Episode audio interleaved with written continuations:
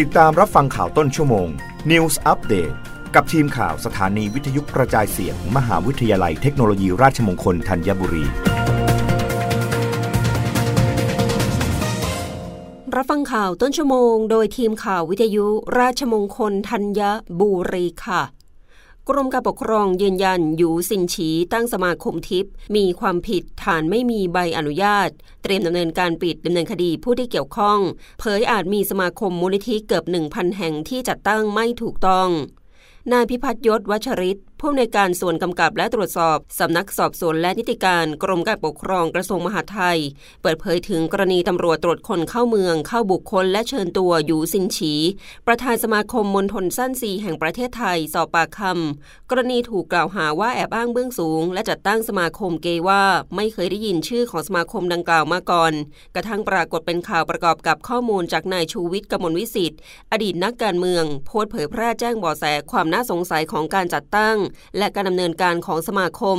ทำให้ดำเนินการตรวจสอบข้อมูลในสารระบบ ทะเบียนการจัดตั้งสมาคมของกรมการปกครอง พบว่าไม่มีประวัติการขอขึ้นทะเบียนจัดตั้ง จึงมีความผิดการตั้งสมาคม โดยไม่มีใบอนุญาต โดยจะดำเนินการปิดสมาคม และดำเนินคดีกับผู้ที่เกี่ยวข้องด้วยการร้องทุกข์กล่าวโทษกับพนักงานสอบสวนสนคันนายาวตามขั้นตอน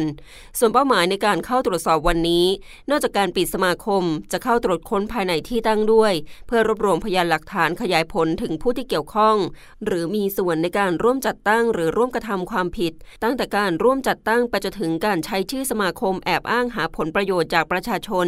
หรือเพื่อแอบแฝงผลประโยชน์อื่นใดก็ตาม